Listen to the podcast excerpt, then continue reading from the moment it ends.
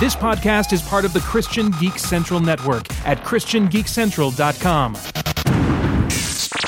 And I guess this is the start of our podcast, is it? I think so. Tell me if We're it's the the only start. ones here. We're the only ones here. Echo! Echo! No one wanted to help me after a blizzard buried my house. Oh, so that's why you were so hot to podcast. You're Yeah. Buried under snow. yeah, like two feet, if not more. Oh, jeez. yeah. I- I'm looking outside right now, and I think there's, you know, half an inch. Well, not half an inch, more like one inch of snow out Yeah. there. I am living in the icy tundra. Hey, that was that was me this time last year. Yeah, so, so- you know, it's a it, you're just getting what I had last year. I'm getting what I deserve. Apparently, I'm sorry. Well, welcome to Theology Gaming Sessions, which is what I call it when we only have two people. which allows us to have a much more focused conversation on a singular topic. And what will that topic today be, Nathan Marchand? Uh, cheating and cheapness. All right, so are you a cheater? I would argue no, but I have been known in the past, especially on retro games, to you know plug in a Game Shark or a Game Genie and make funny things happen. Why would you do such a thing? Well, uh, actually, initially, funny thing is, is actually I, I I feel like this actually sh- shouldn't be a TGU session; it should be TGU confessions now. uh, I actually used a Game Shark. My brothers and I used a Game Shark on our original Game Boys so that we could get Mew on Pokemon. You know what? That's not a bad reason to cheat. That's a good reason. Well, because that was back when the only way to get Mew was you had to win a contest to be one of 151 because he was the 151st Pokemon to get the creature, and you had to have your name drawn by Nintendo of America or whatever, and then you had to mail your cartridge in because this is back before the internet connected everything. And then they would put the car- put Mew onto your cartridge and mail it back. Well, we never won, so we're just like, ah, screw it, Game Shark. yeah, well, Game Shark for Game Boy was really good for that kind of thing. yeah. And then- but unfortunately, I think our gaming karma caught up with us because we left the Game Shark someplace, I can't remember where, and it melted. Yeah, I remember having a Game Shark for Game Boy, and I did the exact same thing because, like, who cares? It's on the cartridge anyway. yeah, Whatever. It's not a legitimate Mew. You know, big. Yeah. rip. Yeah. Although there were other. There were other games, especially old games, where the codes were built in, and you know you didn't need a cheating device to do it. You could just go in there like you, you know, like the the famous up up down down left right left right A B start. Konami codes. Yeah, which gave you, you know, 31 lives, which was probably fair anyway because Contra's that hard. It's okay to cheat, kids, if you think it's hard. Well, but, but here was my rule though. Generally speaking, I would not use a cheat, whether it was a game genie or a game code. Uh, I would not use a cheat unless I'd actually already beaten the game. Because then I'm just using it as to play through again to make it funny. so cheating to progress is where you draw the line. Yeah, I do draw a line that now, unless it's just a visual, a gag or something. Like I've, I've, you know, like the old Midway games were famous for having big head codes, Yeah, those are fun. or you know, like a lot of FPSs on the N64 had big head codes. I don't think that necessarily gives you any tactical advantages. it just made things look funny. I even remember on like one of the Tur- I wanted to see this because I thought it would be hilarious. On one of the old Turok games, they had a code that would make all the enemies' blood into Jello. I heard this supposedly. I never saw it. I always had these funny images in my mind. So, like, you take one of those like boomerang weapons or whatever that Turok had, and it was supposed to come back and have a little bit of the enemy's blood on there. And I heard when it came back and you looked at it, you would see little bits of jiggling on it. Like, I bet that was hilarious. And when they would splurt blood, it would fall down and like it looked like Jello jigglers and would bounce. Yeah, there are not a lot of those fun cheat codes anymore. Now that you mention it, Yeah, well, I've probably just due to increasing budgets and people possibly. Although, according to GameFAQs, both Arkham City and Arkham Origins have a big head code. Really? Yeah, I've, never, never done seen- it. Anyone mention it? I've well, GameFAQs, you know, take it or leave it. You know, game Depends. FAQs is usually legit, but they claim there's a big head code for it. I haven't tried it yet, though. Oh, it has to do it has to do with holding down another button when you're doing the the cryptographic analyzer or whatever it's called. And if you put the joysticks in a certain spot, suddenly Batman's head will get huge. this image is wonderful. Don't sure spoil it for me. I don't know. I've never done it. Huh. if, if I if I get it to work, I'll take a I'll, I'll take a picture and post it on the Facebook group. Say, hey, look, big head codes are still around. See, what's strange to me is I remember using cheat codes and stuff like Grand Theft Auto back in the day because the cheat codes were just like facilitating kind of the main goal of the game, which was to be distracted and uh, blow up everything. So you would put in the code that would make a tank magically fall out of the sky. Yes. and I would enjoy it. See, like stuff like that doesn't really happen in video games very much anymore. Yeah. I'm just surprised at that, but Well, well, the thing is, is that sort of cheating is different than, you know, like people who do things like if they're playing online multiplayer, they hack the game and give themselves ridiculous, unfair advantages. oh, like lag like- switching or something. Lag switching. Oh, I've that. also heard stories about how you know people will hack the game and make it so that they can walk through walls and go anywhere they want, and That's just pick people off. Huh? That's crazy stuff. I know. I mean, like these are people who are so competitive that they have to go that far in order to win. And then I, I kind of picture them as being these, you know, sadistic jerks who just go around like, "I killed you, I killed you, I killed you, tore out of my mustache, kill I, you." I don't kill you." understand the motivation behind cheating in that particular way. it's I, I'm guessing it's an insatiable desire to win, or it, maybe it's a power fantasy. Overly I don't know. People already say video games are a power fantasy, so maybe they really have to have the power fantasy. What about uh when people call other people cheap? I think that's more what we were in line to talk about though. Yeah. Uh, Because in any competitive game, there's always a tactic or something that somebody can't deal with, and then they call it cheap. So is it really cheap? I would argue probably not. It's just people getting ticked off about how other people like to play because their style of play doesn't seem to work against it. Yeah, so Like, I remember- a competitive environment, right? Yeah. Well, I mean, like I thought, I'm thinking of in uh, in FPSs. Uh, the, the people like to do uh, what they call camping, which is you stay in one spot that and you stay there until you get killed, but you are able to. It's a it's a strategic location where you can just keep picking people off. You know, like it's a sniper position or something. Okay. And people got ticked off about that. I even saw uh, the Rooster Teeth guys who make Red versus Blue made a T-shirt that had like a tent and somebody in the tent, and it said it's a legitimate strategy. Well, it is to some degree. well, yeah, I mean, I would say it is. I mean, especially if you're a sniper, you're not going to be moving much if you're a sniper. You know, you, you're supposed to stay there and just pick people off when they come, especially if you have a good location. So I have no problem with it. I've been known to do it on occasion, but I usually do it with other kinds of weapons. I'm not a sniper. I'm okay at sniping in FPSs, but I tend to play more like a commando. You know, uh, give me some grenades, uh, ma- uh, you know, like a mid-range machine gun, and maybe one heavy weapon, and I'm good.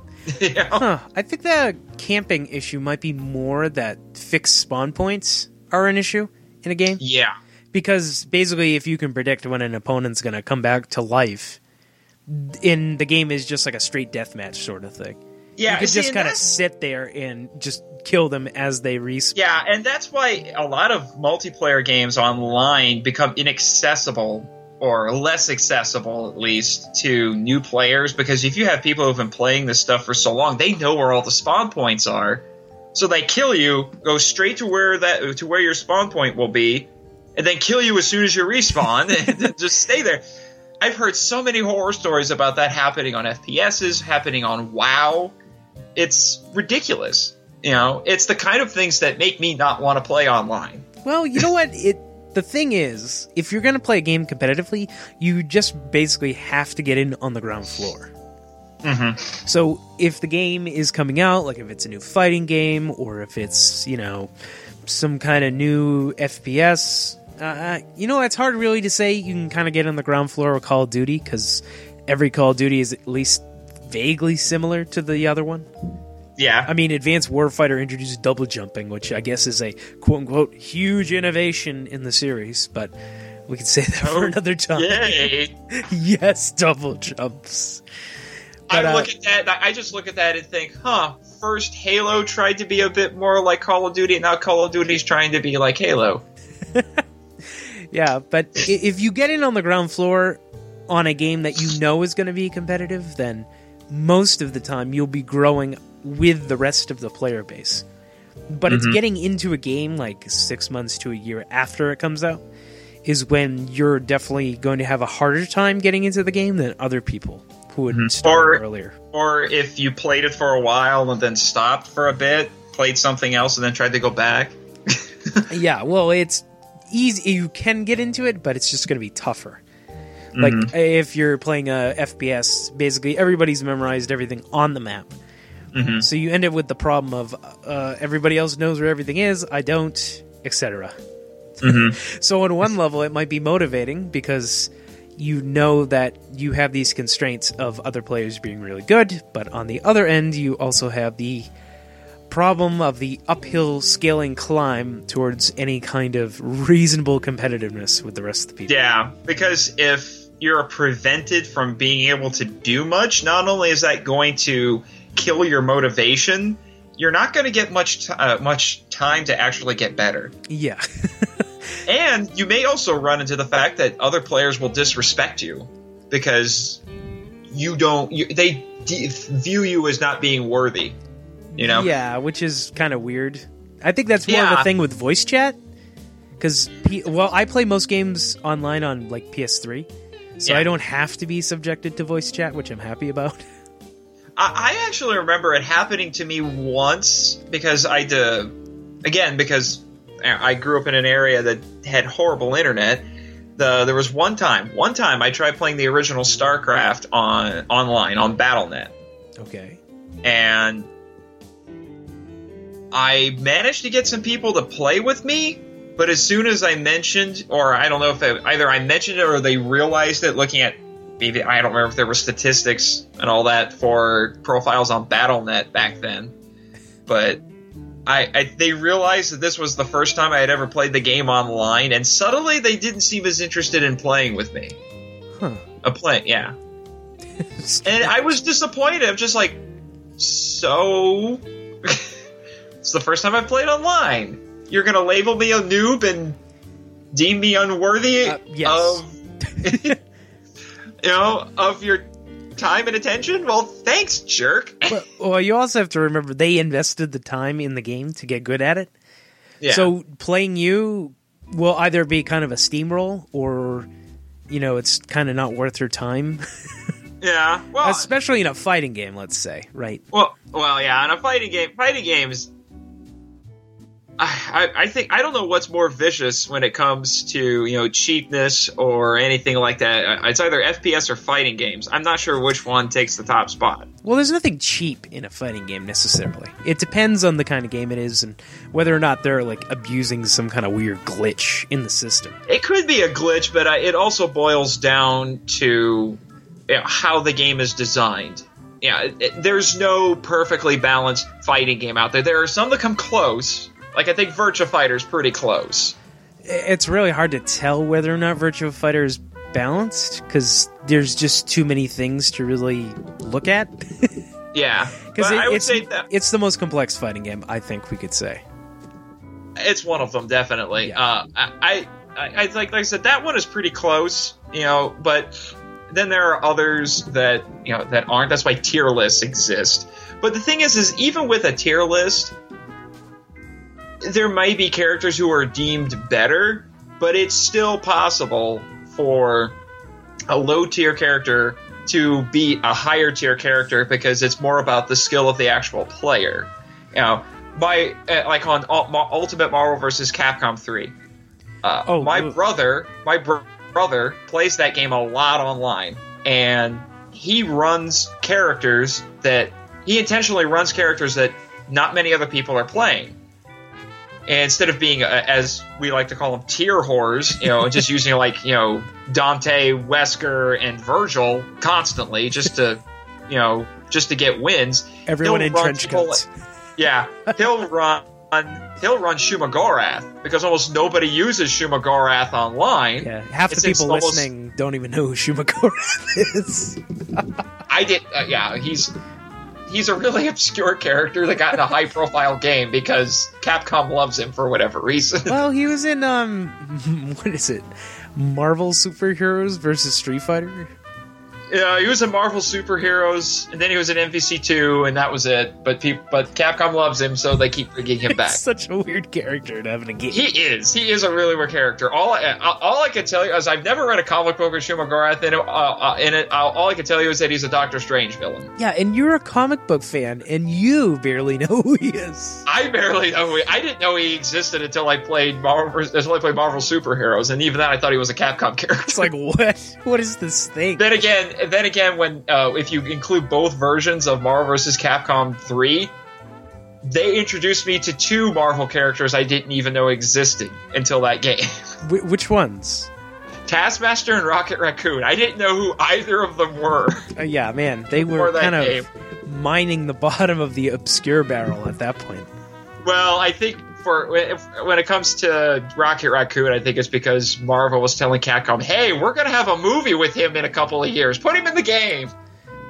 Yeah, I guess that's true. That's my theory. But anyway, He's also pretty awful in that game, so yeah. unfortunately. Well, depends. Again, depends on how you want to you how you want to run him. But anyway, so my brother will use Shumagorath, and since people use Shumagorath so infrequently, they don't know how to properly use him, and even if and even then, they don't know how to fight him. So he beats high tier characters because they don't know how to beat Shumagorath. Yeah, because he's a strange, in close character, and it's a weird matchup. Yeah. So. I mean, does that qualify as cheap? Not really. I don't think so. I, I don't think so. I mean, it, it's also uh, like when I played Injustice, and I was it was early on after the game had been released. I was playing online. I was running Superman, fighting a guy with Doomsday. He was kicking my butt. So I decided, you know what? I'm just gonna mess around. I know it. I, I know how he could beat me in two moves, and it would be over. And but the problem was, is the guy didn't do that. So I just kept spamming the heat vision. You know, I would shoot it on the ground, jump up in the air, shoot it in the air, and just I zoned him out and came back and won. He had twice as much health as I did, if not more. Oh, man. And then the then he quits the match. He doesn't go for a rematch, and then messages me to accuse me of being cheap. and then I end up having a conversation with this jerk about how he thought I was being cheap because all I did was just kept using heat vision. I'm like, you could have beaten me easy. You have Doomsday has this jump in the air stomping move that homes in on people. You could have used that right there. Would have gone right through me.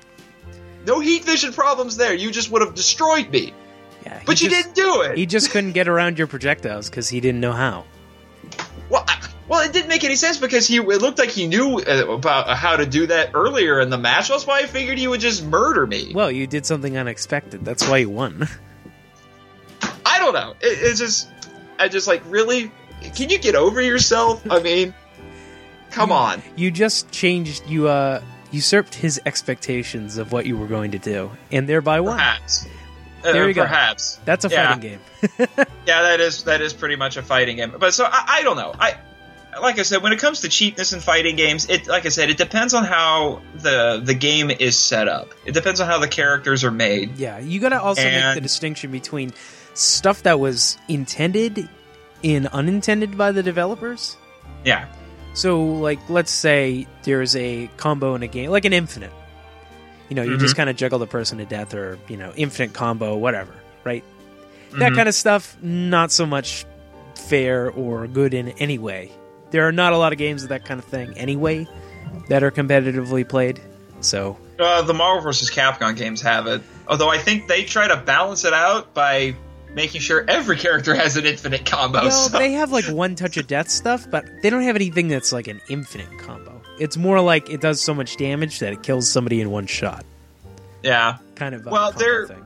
I do know that if people would discover infinite combos in Marvel vs. Capcom 3, they would get patched pretty fast. Yeah. Well, actually, they wouldn't anymore because Marvel license is gone. Well, yeah, not anymore. But I remember, I, I remember when the first game came out. Inside of a month, someone figured out an infinite combo for Captain America, and it was a super easy, well, comparatively super easy infinite combo. You just needed to have really good timing. Yeah. Which was, you know, if you did the strong sealed shield slash on the ground and timed it right, you could just keep juggling your opponent in the air with just the shield slash. It would take you forever to actually knock the guy Yeah, out. you would win. But you could do it, and within a week it got patched. Yeah, and I remember like first week Sentinel was like hilariously powerful.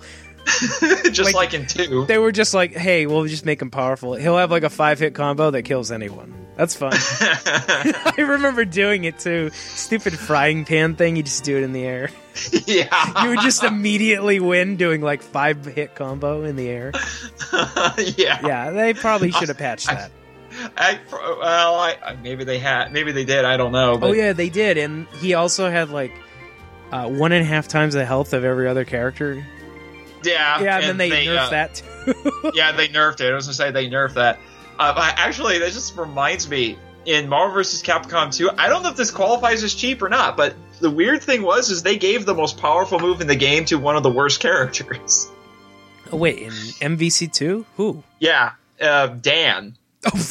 Not a lot of people. Not a lot of people know about this move. I don't even remember what it's called. That's because nobody except for like five characters are viable in the entire game. well, yeah, but yeah, that, that game has loads of balance issues. It has 56 characters and you can only play 56 characters and all Capcom did was just like, what characters do we have? We have 50. Okay, we'll make a few extra, we'll make a few new ones and then we'll just pour them into this game Yeah, and like, hope it works. like if you're not But- playing Cable, Sentinel, uh, Magneto, Storm. Storm, Psylocke, maybe. Uh, there's a couple other ones that are weird combos, but other Yeah. than that, that's the whole game. There is yeah, no but no, but anyway, so they gave they gave this super powerful move to Dan, and almost nobody knows about it. I don't remember what it's called. It has this goofy sounding Japanese name. But pretty the input for it is the input for the raging demon backwards. Oh, that's weird. Yeah, and if you get it to work, he does his own little version of the raging demon. It doesn't have very much range. He only goes like like one sprite length forward. and then he grabs the opponent and it does like it takes out almost the entire health bar except he blows himself up and loses all of the health that he has left. Oh, that's fun. So it costs three bars. It's short range. The command is a little difficult to put in, and he lose and he knocks himself out to do it. Huh. It is the weirdest move I've ever seen in a fighting game. I The only weird. yeah, the only fighting the only character I've seen in a fighting game who does damage by doing damage to himself like that is Yoshimitsu in some of the Tekken games because he stabs himself. Oh yeah, the suicide's fun. That is super. Yeah. I mean, so I'm just like, I don't know if that would qualify as cheap or not because it's a pain in the neck to do. So I would want all of that reward for everything that I have to do to get it. Yeah, well, that's that's more a high risk, high reward kind of thing, like uh, Jigglypuff in Smash Brothers, right? Doing the rest move. You have to be within a certain distance of the. You have to be like super in close, and if you do it at like just the right frame, Jigglypuff falls as- like sings the song or falls asleep and makes the other person explode instant KO. So Yeah. You know what's you know what's funny? I couldn't believe this, but because my brothers and I figured out otherwise. The player's guide. I don't remember which publisher it was for the player's guide, for the but the player's guide for the first Smash Brothers said that that move did nothing. of It says this move is pointless. It does nothing but make you vulnerable. This makes Jigglypuff the worst character in the game. uh no. and then my brothers and I figured out actually that's one of the best moves in the game. You didn't play this game enough before you published this player's Yeah, guide. You I've moron. noticed that in guides. It's uh. I don't I don't like that. It's always like they don't play the actual game that they're writing about. Anyway, not running myself onto a tangent. I would say basically a thing that is cheap has to be something that basically makes the game not fun and is also outside of the game's rules. So exploiting a glitch. Yeah, exploiting a glitch also fits into this, but there are glitches that are okay. So in Street Fighter, I'll probably cite uh, Kara throws. So that's basically when you do a move fast enough and then cancel it into a throw very fast before the move comes out, which actually increases the range of the throw. So this is a glitch that is I'm not sure if it's intentional, but it is done because of the leniency of the input system in Street Fighter, right? Mm-hmm. So if you do like forward medium kick with Ken, and then you do a, input a throw before the kick comes out, he'll get extra range on the throw. Huh. Yeah. So there's no there's no reason not to use this, but in terms of it being like cheap, it's not really cheap because every character has a Kara throw. Some of them are less useful than others, but I mean, Kara throws are technically a glitch, but they're not unfair. Yeah. I just thought of a glitch that uh, that I did exploit, unfortunately, but I don't know if it is technically. It might qualify as cheap. On Marvel vs. Capcom 2, it, uh, with Juggernaut, Juggernaut has a move that is a power up, Oh yeah. and yeah, and here's the thing. Normally, what it is is that you put in the po- you do the input for that, and then Yeah. whatever his next move is, it's more powerful. Whether it's a basic attack, or a special, or a super combo, it makes it more powerful. But it's supposed to only last for one move. yeah, and he Well, glows here's like the- yellowish or whatever. yeah. Well, Well, here's the goofy thing. If you tag him out, the power up becomes permanent. Oh, He won't be yeah. glowing anymore, but it will be permanent. So if you, so you, what I would do would be, uh, I would have him out, input the move, tag him out, and then I would use him as an assist character, and he'd be more powerful. Well, if it was just that the power up stayed on while he's tagged out, I'd be okay with that. But if you tag him back in, he's not glowing anymore, but he still has the power up. Oh, that's weird. So I would use that all the time. Huh. Hey, wait, so is that like in the Dreamcast version? As far I'm as I know, sure- it's as far as I know, it's in every version. Yeah, it might have been patched out of the later releases of it. I'm not sure. Uh, maybe in the download version, but I unfortunately didn't get the download version because right when I decided to get it, the Capcom delisted it. Oh yeah, well I made sure to get it before then. Yeah, I was kind of upset when that happened, so I ended up just tracking down a PS2 copy. I, I had it on Dreamcast, but my brother took our took the Dreamcast. Well, the Dreamcast version is still the best one, unfortunately. So, even after all these years, but uh, what's the? There's also a similar one, but it's definitely intentional that Hsien-Ko has in MVC3 because she has the armor up thing, and then you can immediately tag her out, and all of her assists basically become armored. Hsien-Ko. Yeah, uh, This is a bit of a tangent, but I'm I've never been able to f- figure out how you're actually supposed to pronounce her name because I've heard it about five different ways. well, Hsien-Ko is correct. That's what everyone says. Well, I say it is the is the correct way. It's What- the Chinese pronunciation, so that's Yeah. what I'm gonna go with. Or Ray Yeah. Ray if you're in, or Lele. I can't remember which. That's in Japan. It's different names. Whatever. yeah. so, I think. Uh, I, I think it can. I didn't realize this, but I do think cheapness can be a bit of a a relative term, depending on how the game is designed and whether or not you can find a way around it. Yeah, like um, You know, I'm thinking of if you're pl- hmm, banned characters in a fighting game. Well, I know Meta Knight is, is banned at uh, Smash Brothers Brawl. See, which is interesting, right? Because technically, he doesn't have anything that's uh, a glitch or an infinite or anything like that. He's just way too strong. Yeah, or Akuma in Super Street Fighter 2 Turbo. He's just way Mm-hmm. too powerful, and he's a boss character, and nobody can Mhm. use him because he just makes the game completely unfair, and Mhm. nobody he nobody can really counter him. Mm-hmm. Although it's interesting, we've been talking about cheapness and cheating in the mostly in the context of multiplayer, but I just remembered that you can make what I will argue are cheap characters that the computer can use because a lot of times, especially in fighting games, they give the computer's versions of say final bosses in fighting games way too many advantages. Oh, like the ability to read your inputs and respond accordingly? Yeah, something like that. uh, but I think the company that was most infamous for it was SNK Ugh. with their fighting games, especially King of Fighters. Oh my gosh! If I ever made a list of like well, who I thought were the cheapest final bosses in a fighting game, Every I'd SNK have boss. to. Yeah, I would have to limit myself to just one per franchise because SNK would take at least half the list. How about one per KOF game? That, uh, well, the problem is, is that that wouldn't limit it too much. I How mean, it'd be like I can name at least two from a KOF game right off the top of my head that all I kept thinking is this guy is so unfair. I want to punch SNK in the face. No, three. You take it back. Three.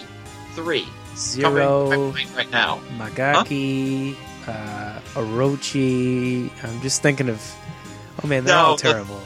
The three I'm thinking of are Omega Rugal, who's annoying, and uh, Krizalid from like King of Fighters '99 or Yeah, something. 99 I am is s- correct. I am really showing off my geek cred right now. and uh, I can't remember like Majaki or uh, Magaki or He's from whatever. Uh, KOF 11. yeah, KOF 11. Yeah. I Ugh. hate those. I hate those guys. They're because either it's either the the problem is with SNK bosses was that they would make them cheap the easy way. They just turn up the numbers. You know, all their attacks do insane amount of damage. They have a whole bunch of health. Where Magaki's attacks hit like the whole screen Yeah, and then Magaki, yeah, and do, Magaki, do insane whatever, yeah, chip damage. Yeah, it does insane chip damage. It fills the whole screen. That's when they started to get at least a little bit more clever than just you know turning up the numbers. Yeah, or having You him like, Krizalid- or do like a walk up like genocide cutter with Rugal like over and over again. Yeah, uh, Krizalid was one of the more annoying ones because it seemed like he had one move, just one move that would do pretty much anything he needed. You know, it was like this big axe kick looking thing, which was which was an attack that did half decent damage, but it was also a counter. So if you jumped at him, he would just catch you with it and slam you. I think the kick was unblockable. I don't remember. You know, it's just just like really one move that could do anything he wants. Actually, no, I take it back. I, it wasn't just that it was a counter if you jumped at him. If you hit him, okay, he's got his legs straight up into the air. it's an axe kick, all right? It's straight up in the air like he's a like he's Spider Man. And if you hit him when you're standing on the ground, it magically teleports you to the edge of his foot, and he slams you. I'm, what is this bull crap?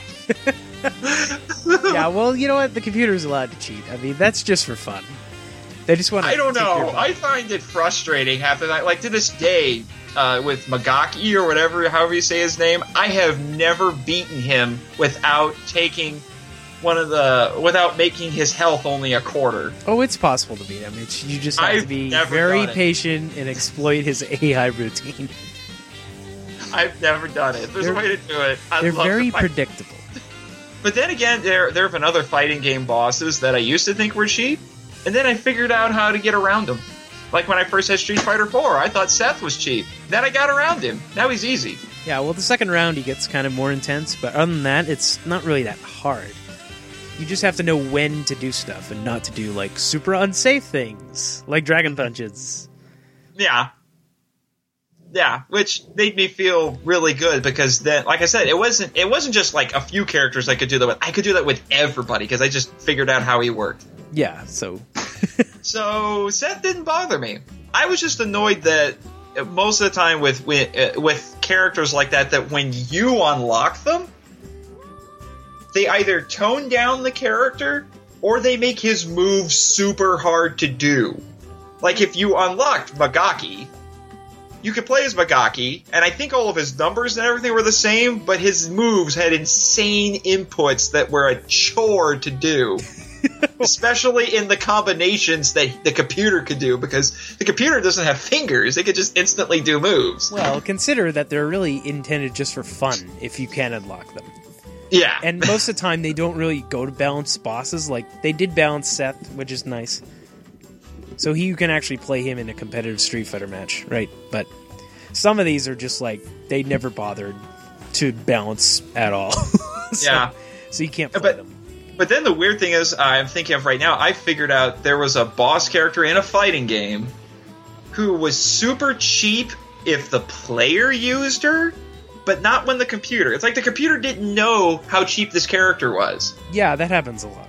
Yeah, and that was it was there was a Ninja Turtles fighting game on the Super Nintendo. And the hmm. final boss in that was Karai, who according oh, to yeah, who, yeah. who according to Ninja Turtles comics is the Shredder's daughter.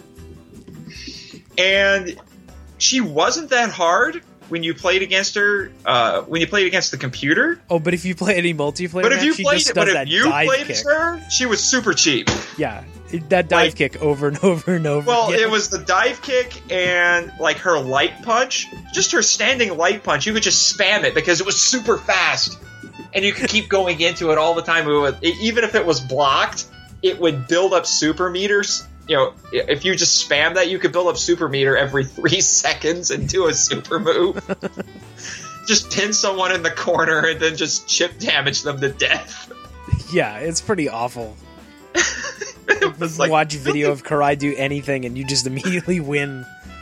Or, or she had like this move where all you had to do was hit like two buttons and she would jump up into the air. It's that dive and move. do like a super multi-hit punch move, and I mean, yeah, it's that dive, dive punch. You just do it over just- and over again. Yeah, I mean, it was stupid. It was like, I'm so glad the computer doesn't know what this character can do, because I would never win. Yeah, that's why they basically ban these characters. Because they just make the game fundamentally unfair. Yeah, I mean, they're fun to use, but yeah, they they make it unfair. I, I think maybe that's Uh, you know that's the whole point. You know, some of these cheap things exist just to make the game a, a little more fun. You know, just so you can goof around. Yeah, You know, not to they like, aren't meant to be taken seriously. Not to play with other people. Like, here, let's all pick the same character because that's the only way to balance it. I, I don't even want to think about that. A Karai versus Karai move. Oh yeah, it's boring. It would just turn into who who gets the first hit in because whoever gets the first hit's gonna win. it's it's really boring. so, what can we conclude about cheapness? Uh, it's a bit of a relative term, and That's is highly thing. dependent. Yeah, and it's highly dependent on how the game is designed and on the skill and play style of the players. But most things are not. I think you kind of have to make qualifications. Depends on what kind of game it is and if they're just fundamentally wrong things. Like online play kind of gives you the ability to cheat if you got lag switching. Mm-hmm. That kind of thing just uh, ticks me off. Yeah, or if you hack the game and you know break its rules. Like I Yeah. hear, I swear that like there are certain games that are hackers' paradises, and like I said, they do insane things like make it so you can walk through walls and Which is its the radar always works or something. You can shoot through walls or you know. which is its own brand of craziness. Yeah, I don't enjoy playing against that. No thanks. nobody does, unless you're the people doing it. Apparently, they enjoy it. Yeah, that's why I tend to avoid games where you can do that. It seems to be easier to keep that from happening on consoles. PC gaming, it seems to happen a lot. Yeah. So that's where I get out. And also, I don't like playing games where I have to coordinate with a bunch of people. Like, okay, so here's my example. I play World of Warcraft PvP a whole lot. So that's kind of been my jam for the past couple weeks since I ran out of raiding content to do. and uh, World of Warcraft PvP is, um, how can I say it, not balanced there's like something fundamentally wrong with the way the game has designed some of the uh, battlegrounds and characters and all that kind of thing. Like some of the maps are just completely unbalanced towards one faction or another repeatedly, Mm-hmm. and uh, you know they're always going to win for the most part. Like I play Horde, and I guess Alliance has an advantage on Isle of Conquest, and the map is designed so that they can get siege weapons first and blow up your base. And I Oh, don't, sheesh. well, because people always find the most efficient, optimal way to win any kind of competitive game, right? Mm-hmm. So if you don't make a map that is completely balanced or symmetrical for two opposing factions, you're always going to end up with this problem. and Blizzard Yeah. doesn't seem to realize this. That is really odd. I, I, that's something else I've noticed when it comes to you know when it comes to cheapness and all that. It seems like some of them, you know, particularly things like glitches, but sometimes even just how things like that are designed. Despite the amount of playtesting that I'm sure They did. most video games go through, they don't find everything, and then the players somehow figure it out, and that's why people have to patch it because they find something, exploit it, or po- you know make this known to the developers, and then they're like, "Oh snap! Yeah. Put out a patch." And then the other problem with World of Warcraft PvP is that healers are like invincible, but that's the whole nother ball of wax. Like, what the heck? Why? Why are healers invincible? because they're loonies. It's like five to six people can wail on one of them, and they basically just heal out of it. It's really bad. I I don't even understand it. And then everything's dependent on gear, which is you know that's kind of an MMO in general. Mm-hmm. Yeah, but yeah. Anyway, I could complain about that all day, but I'm not going to because it's still fun. But I, it just irks me a whole lot. Well, it's just because you're not figuring out how to properly play the game, oh, unless you know. Unless Blizzard actually did throw those in there just so people who figure it out can just screw people over. Look, I don't know. Look, when one faction wins predominantly in one battleground over and over and over again, or my faction can't win, I mean, these are like 40 versus 40 matches, too. Hmm. So if my faction can't win like one game out of 20, 30, 40, 50, I mean, there's got to be a fundamental problem with the way it's designed. Yeah, so d- would that then qualify as cheap then, even though it's something in the game? I think it would qualify as unfair in that Blizzard, the game designers, are really at fault in this particular situation, right? Probably, yeah, I would say. So not so much cheap, but definitely taking advantage of systems that are not being fixed or that are already in place. Hmm. So then, I, I don't know if we uh, if we define this or not. What qualifies as cheap then? So something that is cheap is something that is unintended by the game developers that gives someone or somebody else in a competitive game at least Mhm. a predominantly unfair advantage in Okay. nearly every situation. So I think infinite combos, or let's say the ability to regularly camp a spawn point in an FPS, or like one class in a class based FPS has just far and away more powerful abilities than the others, that kind of thing. Hmm. That's And at these least are- a working definition. Yeah, and these are oversights on the developer's part. they can be oversights on the developer's part, but sometimes those are the ways the game is designed. Like you pointed out in Brawl, Meta Knight was banned. Technically, he doesn't have anything that's necessarily quote unquote broken, but he just is too good to actually be played. Mm-hmm. so, yeah, there's a lot of qualifications there if you're going to define cheapness. I suddenly, just based on this conversation, I suddenly am rethinking how I define cheap, and I may not be throwing that word around nearly as much now. I'll probably be next time I'm playing a fighting game and I want to say this character is cheap. I might actually rethink that. the the satisfaction of a fair win is always going to be better than one where you cheat. Definitely. That's why I like to delineate what's actually fair in a video game, right? And that's why I think a lot of these competitive games also do that, right? Even like um, trading card games, right? They do ban cards. Mhm. Some of them are just too darn good to be in any. If they have to be in every deck just to be competitive, then they're too good. Mm-hmm. Yeah, uh, my brother, the same brother who runs Shumagorath, is also a Magic the Gathering player, and he's told me about certain cards that get banned at tournaments and all that. Yeah, and I, I Magic keeps that going better than a lot of things because they have a, a cycle, right? Yeah, So they only have expansions from a couple years that are in competitive tournament play. it So- depends on the tournament. I think there are some that will let you pretty much use anything, but most Yeah. most tournaments you're required to use cards from the last couple of expansions. I'm curious if it's two or three years. I can't remember. I think it's generally two to three years. Normal constructed definitely was at least two two years. Mm-hmm. So that like even if there was something that was just totally dominating everything else, eventually it gets phased out, and then if you're in other kinds of tournament brackets, you can use it, but not in the main one. Yeah. So that it forces everybody to continually adapt to stuff. Mm-hmm. So, which is good. Like fighting games can't do that, or even like FPS games can't really do that. Well, if you're talking about just you know player uh, play uh, player versus player matches, but if you're talking about tournaments, they can't set up rules like that. Yeah, I mean you can, but uh, most people don't.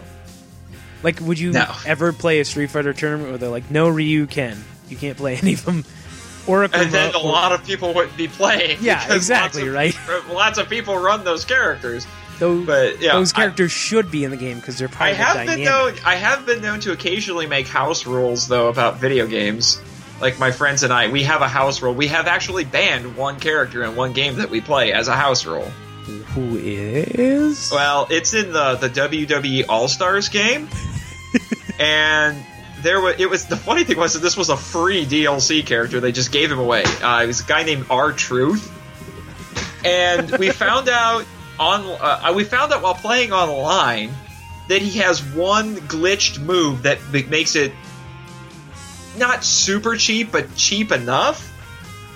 And that is, he has this move where he it's a it's the it's the it's an end to a three hit combo. Like he punches twice, and then he goes into like a sweep kick that trips the guy. You know. Yeah, And we found out that, and this never got patched. They patched other things in this game, but this didn't get patched. That that that uh, sweep kick can work from anywhere. He will teleport over and do the move, even if like you are on polar opposite corners of the, not just the ring, but the entire level, because you can get outside the ring. He will still teleport over there and grab the guy. So like punch the air twice, teleport, you know, yeah, that's not fun. and do that and do that kick. now, what keeps it, and then what makes it even more insane is that if you're in the middle of a move, it'll still work. So like if you're, you know, Randy Savage and you're doing your finishing move, which is him jumping off the turnbuckle doing an elbow drop, you can intercept him doing this. it's insane. now, what keeps it from being so cheap it's broken I mean, it's still close to being broken, but what keeps it from being too broken is that you can still counter the move. huh. So if you know the move's timing and you know he's going to do it, you can still counter the move and stop him. but it's still weird that you Yeah. can teleport. Yeah, it's so odd. So we made a house rule where we said that you can't use that guy, or at least you can't use that move. yeah, but it Depends on the day. Sometimes it's that move is banned. Sometimes it's that character's banned. So basically, depending on context, I think cheapness Yeah. has to be contextual. I think in mm-hmm. just about every situation you can think of, because every game's going to be a little different, Mhm. and even house rules, right?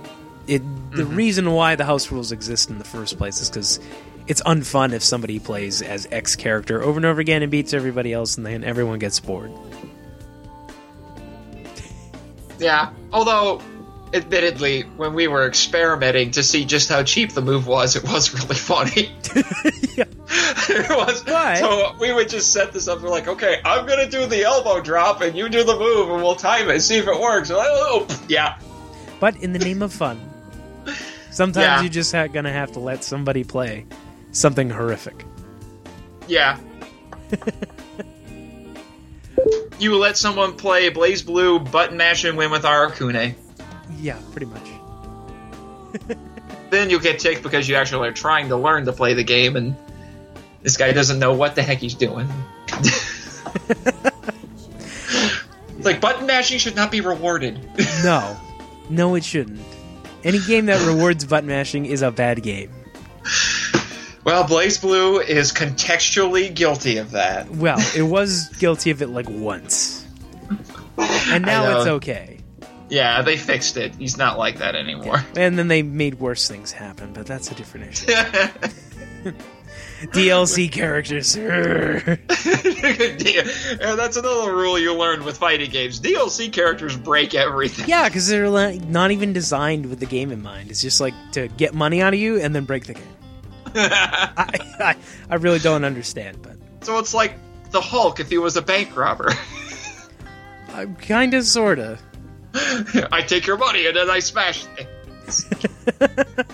wow, I'm getting random, and it's not because it's early in the morning and I haven't had any sleep. All right. Well, any final thoughts? I think we pretty much exhausted the topic. I think, yeah, we've exhausted the topic quite well. Yep, I'll lay some smooth jazz over this and we'll call it a day. Hey, no, we got uh, shameless self promotions. Remember? Oh, crap. We have to shamelessly self promote you because Nathan Marchand is an author. Yes. Well, and you can shamelessly, shamelessly self promote yourself as well, Mister. But you I'm know, owner and proprietor of, Of TGU. Theology Gaming, yeah. Yeah. Well, anyway, uh, uh, I'm an author. I'm an author and a, and a gamer, and uh, you can check out my, uh, my stuff at nathanjsmarchand.com. I also have a Facebook fan page, which is facebook.com slash nathanjsmarchand. And you write about. I uh, Because this is important information. I. Uh, I write a little bit of everything. Um, I, I do freelancing. I, lo- I write a lot of reviews. I write opinion pieces. But my first love in writing is fiction. So I write books. Uh, I've been I've done both self-publishing and traditional publishing, and uh, I'm working on a couple of book projects right now. Actually, oh, wow. Okay. Well, go buy his stuff. That's my recommendation. buy all of the things. yes. All right. Well, this has been Theology Gaming Sessions. And if you'd like to talk to me or Nathan Marchand, we are both regularly talking on the Theology Gaming University Facebook group, which is Theology Gaming's way of saying, hello, let's talk to each other. Just send us. Except tonight, apparently. yeah, yeah, because no one else is around. Aww. Well, we had a good time anyway. Yeah. But if you'd like to talk to us, just go on Theology Gaming University, ask for an invite, and you'll get one. We're not really that selective. No. You're not special.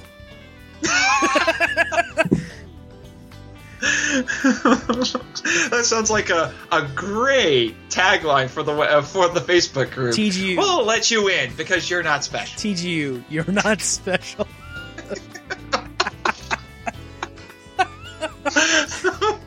that sounds like that should be the ta- that should be the title of the episode. Yeah, you're not special. TGU sessions number seven because you're not, Not special. special. All right. Well, I guess this has been the Theology Gaming podcast sessions thing. Go to theologygaming.com and read the stuffs. Thanks, Nate, for being on. It was a pleasure. All right. Bye bye. Now it's time for that smooth jazz. Yes, now it's time.